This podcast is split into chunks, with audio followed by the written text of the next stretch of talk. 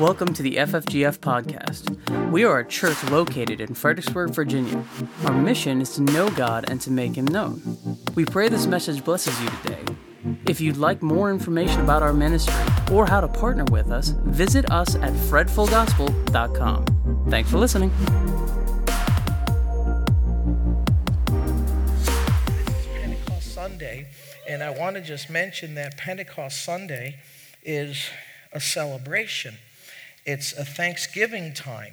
And so many of us, perhaps some of these things are not as uh, maybe familiar with us, and maybe sometimes uh, those newer in the faith have a little hard time wading through the Old Testament. I can understand that. And so I just thought I would explain a Pentecost and especially go back to the Old Testament uh, rendition and, passages of Pentecost and just underline what it is so we all have a real understanding of it. And then today, of course, we want to understand the New Testament fulfillment. I said in the first service, and I'm going to say again, my pastor used to say that the Old Testament or the New Testament is in the Old concealed and the Old is in the New revealed. There are two parts to one whole. God of the Old Testament is the God of the New Testament. However, he worked differently in the Old Testament than in the New Testament. The Old Testament is more of a natural setting. You had a Jerusalem that had natural borders. To become a part of the kingdom of God, all you had to do was to be born again into a Jewish family, correct? And then you had to endeavor to obey the Mosaic law, and that was very, very common. But in this generation, you don't have to be born into a certain family. You need to be born again.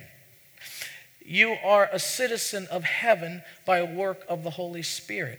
You are in the kingdom just like the Jews were in the kingdom. And the Old Testament people had to obey the Mosaic law, and yet no one could keep the law. So, what really saved them? Faith in the sacrifices, which were a type of Christ. See, none of us could keep the law perfectly, but the Old Testament people didn't have the availability that you have and I have today. And I just want to tell you one of the things God did in Pentecost is He came on the inside where the problem is. You see, table of stones and the law written on those stones couldn't change me. But we're going to see that on this very day, God gave his law on Mount Sinai to Moses. And we celebrate that God has given us his law, not on tables of stone, but it says he writes them on our hearts. And he gives us power to do them. And so the Holy Ghost gives you overcoming power. Paul says that so beautifully when he says that what the law could not do, in that it was weak through the flesh. God sending his own Son in the likeness of sinful flesh, condemned sin in the flesh, that the righteousness of the law might be fulfilled in us who walk not after the flesh or the natural, but walk after the Spirit. And so the Spirit does so many great things. So let me just read to you a little bit about the Feast of Pentecost. It says the Feast of Pentecost is one of Israel's three major agricultural festivals and the second great feast of the Jewish year. Shavuot, which is Pentecost, is one of the three pilgrimage feasts that all the Jewish males were required to appear before the Lord in Jerusalem. The Feast of Weeks, which is another name for the Feast of Pentecost, is a harvest vest, uh, a harvest festival celebrated in May or June, all right? And so it's right around this time, of course, we celebrated today. The name Feast of Weeks was given because God commanded the Jew, Jews in uh, Leviticus 15 to count seven full weeks or 49 days, beginning at the second day of Pentecost, and then pre- present an offering of new grain to the Lord as a lasting ordinance. The term Pentecost derives from the Greek word meaning 50. All right? Jews believe that it was precisely at this time that God gave the Torah to the people through Moses on Mount Sinai. And so this was a wonderful, wonderful feast. Now, it mentions that there's information about this on Leviticus 23. So I want you to turn in your Bibles to Leviticus chapter 23, and we're just going to look at what the Bible says uh, they were required to do on this feast day, all right? And now you're not required to do it exactly this way, but it has a real correlation, and you'll see it as we go through it, all right? So I'm going to begin reading Leviticus 23. It will be up on the screen, but I'm going to read verse 10, 11, and 12 first of all, all right? And it says, Speak unto the children of Israel, and say unto them, When you come into the land which I give you, and shall reap the harvest thereof, then shall you bring a sheaf of the first fruits of your harvest unto the priest. And he shall wave the sheaf before the Lord to be accepted for you. On the morrow after the Sabbath, the priest shall wave it. And ye shall offer that day, when ye wave the sheaf, a lamb without blemish of the first year for a burnt offering unto the Lord. I just want to stop there and comment it on it. Now, here we have seeds sown into the ground. After the seed dies, it brings forth fruit. And then after these 50 days, they were to take that sheaf and they were to wave it before the Lord. We're going to hear later that it's actually a wave offering. A wave offering is a thanksgiving offering, it's a praise offering. Folks, if there's anyone who should give praise offerings, hallelujah, Praise God. If there's anyone who should shout and jump, if there's anyone who should rejoice, it's those of us who have received his born again experience and know Jesus and are filled with his spirit. In fact, praise comes with experience. Actually, in Hebrews, it says, By him, therefore, offer the sacrifice of praise. I never quite understood that, but you can't praise him without a revelation of how he is. And when he reveals himself to you, you can't help but praise him. Are you? You with me? Someone say amen. Encourage me now. I'm speaking the truth to you. Anyhow, praise God. And so this celebration of Pentecost, we're going to see, is filled with praise and filled with wave offerings to the Lord. But there's another thing that happens here. It says not only were we to wave that sheaf, it says that we were to sacrifice the Jewish people a lamb without blemish. And of course, that always refers to Christ's sinlessness, right? Thank God he didn't sin. That's why he could win the victory for us. And it says, of the first year, for a burnt offering unto the Lord. Now that's interesting thing. Burnt offering is very much different than a wave offering or a peace offering. We're going to go through these this morning. A wave, uh, I should say, a burnt offering is total commitment to God. The whole animal was burnt on the altar. We used to sing a song, maybe you remember it. Is your all on the altar of sacrifice slain? Does your heart, the Spirit, control? You know, sometimes, folks, we hold back some things in our lives. And how many know what you hold back, the enemy will grab? The best way to live this Christian life is to be wholly on the altar and fully given. That's the burnt sacrifice. It was a natural thing in the Old Testament, it's a spiritual thing today. You've got to give your all to Jesus. Hallelujah. Lock the door, and let him out. Okay. I'm going to read verse 15, 16, and 17. It says, And ye shall count unto you from the morrow after the Sabbath, from the day that ye brought the sheaf of the wave offering, seven Sabbaths shall be complete. That's 49 days. All right? And then it says, Even unto the morrow after the seventh Sabbath shall ye number 50 days, which is Pentecost and ye shall offer a new meat offering unto the Lord. All right, I want to read verse 17. And ye shall bring out of your habitations two wave loaves of two tenths deals. They shall be of fine flour, and they shall be baken with leaven.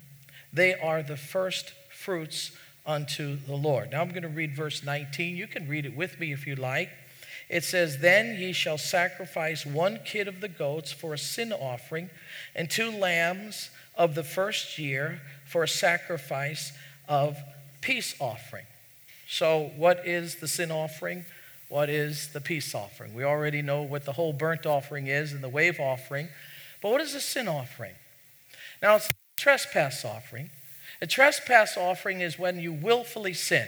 You know, sometimes you just know you shouldn't do something, and you do it, those are bad. That's a trespass offering. But there's a sin offering. A sin offering atones for my state of sinfulness.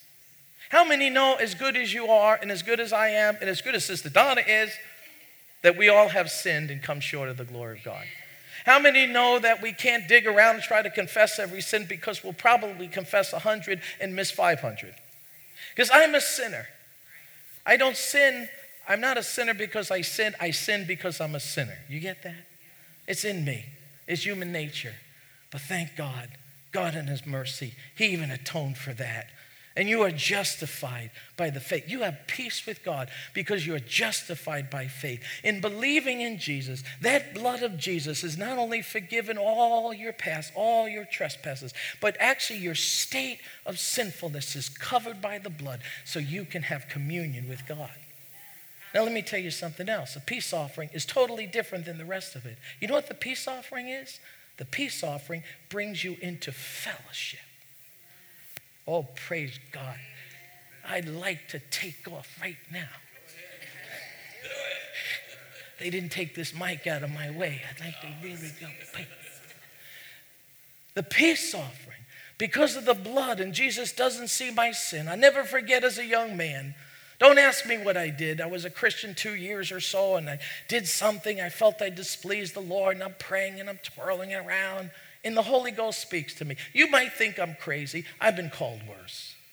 And the Lord says to me, I cannot see your sin, but I see the desires of your heart, and I want to meet every one of them. Amen. Do you know God's love is so great that he knew the only remedy was to atone for you so he could have fellowship with you. In the peace offering, he gives you his presence. How many are thankful for the presence of God?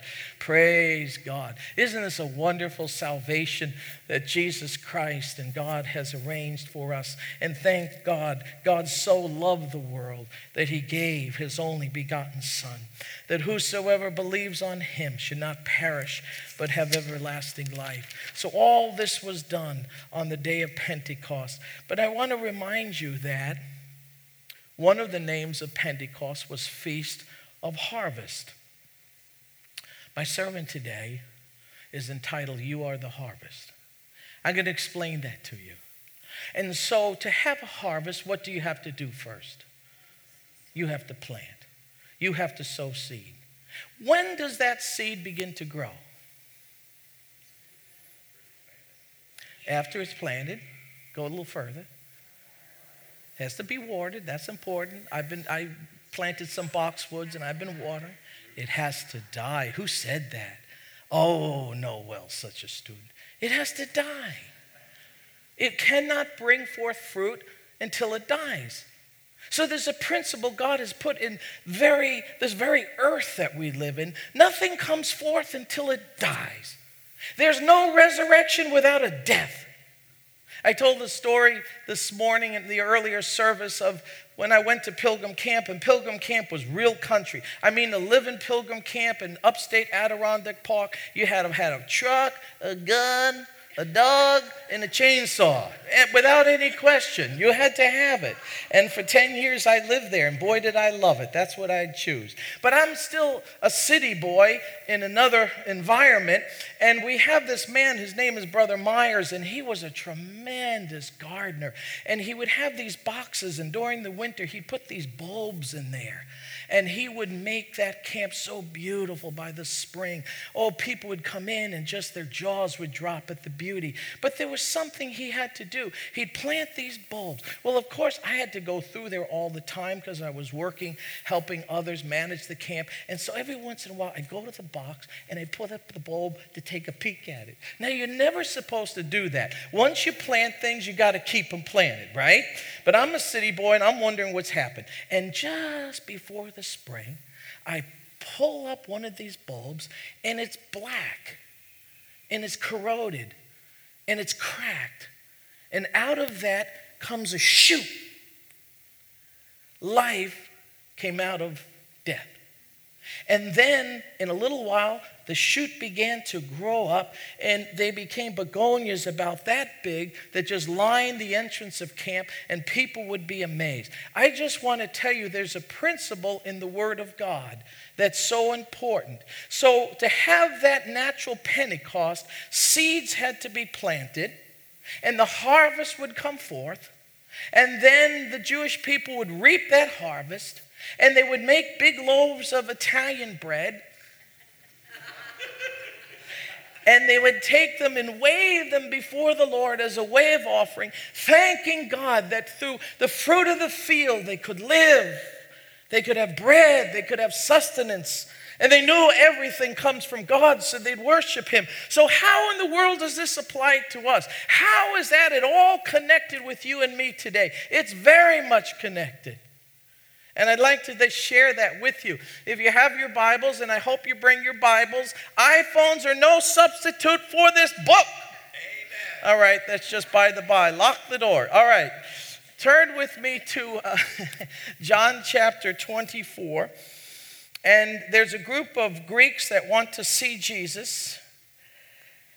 And Jesus says this now, this is John, the Gospel of John, chapter 12, verse 23 and 24. Very, very important verses, all right? And so I'd like to read them with you. All right? It says, And Jesus answered them, saying, The hour is come that the Son of Man should be glorified. Who knows what Jesus means when he talks about himself being glorified? Who knows? Talking about his death yeah, it was actually a voice from heaven and saying, I've glorified thy name. The Father speaks to him, and I will glorify it again. And it says in the Bible, this spake God about how Jesus would die. Jesus looked at his death as being his being glorified because he knew what would be the result of it. But look what he says then, verse 24, very important. Read it with me. Verily, verily, I say unto you, except a corn of wheat fall into the ground and die, it abides alone, but if it die, it will bring forth much fruit. Oh, we have a corn of wheat. It's not natural seed. It's not that kind of thing that we put in the ground, but Jesus, speaking about his life, he calls himself a corn of wheat that will be placed into the ground and die. And if I die, it, I will not abide alone, but I will bring forth much fruit. So, this natural Pentecost was a natural working out of something God's doing in the Spirit today. And you've got to understand first, that is natural, second, that is spiritual. That's why Ishmael was rejected and Isaac was accepted. That's why Esau was rejected and Jacob was accepted. Because God is always after teaching us that the Old Testament was a picture. I've one time given this illustration as a picture. Pictures are good. Just say you have a loved one in Afghanistan in harm's way and you haven't heard from them and you're really missing them. And all of a sudden you get a picture. A piece of mail comes, you open it up, and there's your loved one and they're healthy and they look so, so good in the uniform. You don't throw that away, do you? You put it on your night table, you put it on your refrigerator, and you thank God for a picture. Pictures are great. But the day comes that the doorbell rings, and you open up that door, and there's your loved one, and you embrace them. The Old Testament's a picture, the New Testament is the reality. We have something that eyes cannot see, nor ears heard, neither have they entered into the heart of man the things that God hath prepared for us who love him. Praise God. The New Testament is the fulfillment of what God wanted. Israel was a perfect picture. Everything they did was right. The tabernacle was right. The sacrifices are right. But they were all pointing to the day. They were all a picture of this salvation we enjoy, Jesus who we enjoy. There's no reason to go back. I celebrate the feasts, but not in the letter, in their fulfillment.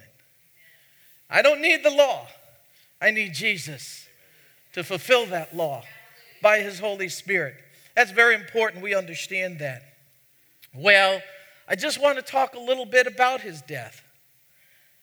And uh, that might be odd on Pentecost Sunday, but it has a purpose, so bear with me. I want you to turn with me to Mark chapter 15. Mark chapter 15, and we're going to read verse 37, 38, and 39. All right, Mark 15.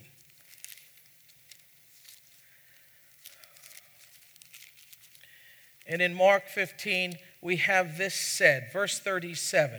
It says, actually 37, yes. And Jesus cried with a loud voice and gave up the ghost. Now, we know one of the things he cried is, you know, why don't you say it with me? It is finished. And it says that he cried this out with a loud voice. Look what happens. It says, The veil of the temple, verse 38, was rent in twain from the top to the bottom, which was a miracle. Now, there's a centurion standing here. He's not only seeing these things happen, he probably wasn't aware what happened in the temple, but he's seeing the darkness. He's recognizing that there was an earthquake. It says in another place that when Jesus died, many of the saints that slept in Jerusalem were raised from the dead and came into the holy city. We don't think of that often, but just think of this picture darkness over the whole land, earthquake, the veil of the temple is rent in twain. Dead bodies are being raised from the dead. Doesn't sound like a defeated death. Doesn't sound like nothing's happening. And then Jesus is at his very last. He's in a weakened state. He's just about to expire. And he raises his voice in a loud voice and he cries, It is finished. Now look at what this centurion says. He was a wise man when the centurion which stood over him saw that he so cried out and gave up the ghost, he said, Truly, this was the Son of God. You see, it wasn't possible for Jesus to have that strength then, but I believe his life was beginning to come into that new life. He was beginning to enjoy already coming out of this natural body in his victory, and he declared that it was finished. Now, folks, he wasn't saying, Well, I suffered, and now it's over. I did my three years of work on the earth, and now it's finished. No, he wasn't saying that. What he was saying, that what he came to do was accomplished. He cried a great cry of victory. Hallelujah. And so when he cried victory, he purchased victory over sin. Can you say amen? He's victorious to give salvation to all that believe. Amen. He gave us sickness, eh, victory over sickness and disease. He gave victory over Satan. I believe it was at that point that he crushed the head of the enemy's power. And now we have deliverance, freedom, healing, salvation, and the fullness of the Holy Ghost. That's what Pentecost is all about. Now, you know, there was a waiting period. And I can imagine the enemy thought, oh, we have him. We crucified this Jesus. But I want to remind you the only place that sin has a right is when there, excuse me, Satan has a right is when there's transgression or sin. Jesus did no sin. And so it was not possible that death could lay hold on him. So he didn't stay in that grave. He broke the power of that grave. I'd like to see the look on Satan's face when he recognized he overplayed his hand, that he only understands a little bit, but God understands all, and he won an everlasting victory for everyone in this house. All right, I want to read a little bit more from the Gospels about this victory. Actually, the book of Acts. You know, the book of Acts, chapter 2, is the sermon Peter preaches, right? And we're all familiar with most of it, but some of this is really special. You remember Peter was kind of a wimp a little bit? Good heart, and God saw it. But somehow he didn't have all that he thought he had. Do you know the Holy Ghost will give you what you don't got? You don't got. He'll give you what you need to be victorious. So he preaches this sermon. In verse 22, this is Acts 2, he says, Ye men of Israel, hear these words. Jesus of Nazareth, a man approved of God among you by miracles and wonders and signs which God did by him in the midst of you, as ye yourselves know. Verse 23 Him being delivered by the determinate counsel and foreknowledge of God, ye have taken and by wicked hands have crucified and slain. Doesn't seem like he is uh, the same Peter. But he tells them right out, You took him, you slew him, you did it by wicked hands. Look at verse 24, very important. Read it with me if you have it. Whom God hath raised up, having loosed the pains of death, because it was not possible that it should be holden, he should be holden of it. Death could not hold Jesus because he did no sin. And yet he had to be that corn of wheat that fell into the ground and died. Verse 32 This Jesus has God raised up, whereof we are all witnesses. Now, folks, this is my point. Verse 33 is one of the most powerful verses. It was just kind of made so real to me in these past months when we went through Easter. Look at 33. Therefore, Therefore, because of his death and resurrection, therefore, being by the right hand of God exalted, and having received of the Father the promise of the Holy Ghost, which is the baptism of the Holy Spirit, he has shed forth this which you now see and hear. What does that mean? It means this that the culmination, the purpose of that corn of wheat sown, sown into the ground in Jesus dying and the purpose of his victory is that he would pour out his spirit upon his people and that there would be a fullness given to the church of Jesus Christ. I'd like to say it this way on the day of Pentecost, because of Jesus' faithfulness and gospel, the seed was sown and died. And God takes out his mighty reaping instrument and he reaps from the earth the first crew, the 120. They're all filled with the Holy Ghost. They go out and transform the world without Instagram, without Facebook, without all of these things we depend on. The power of the Holy Ghost put the fear of God around them. Men and women were sick, blind eyes were open, churches were installed, people were filled with the Holy Ghost.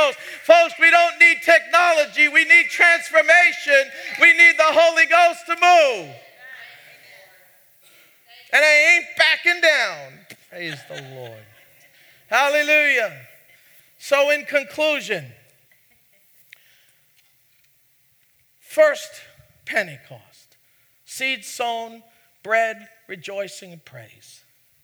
Second Pentecost, or the fulfillment of it, our Son of God came down from earth, the perfect man, and he laid down his life for every one of you in this room. And he died.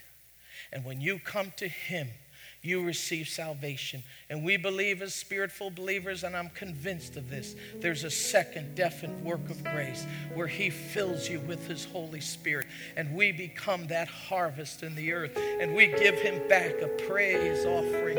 We give Him back, you know, not with natural bread and not with something natural like wheat, but from our hearts. Hallelujah. You with me? With our hands. Praise God. If you feel to lift Him up.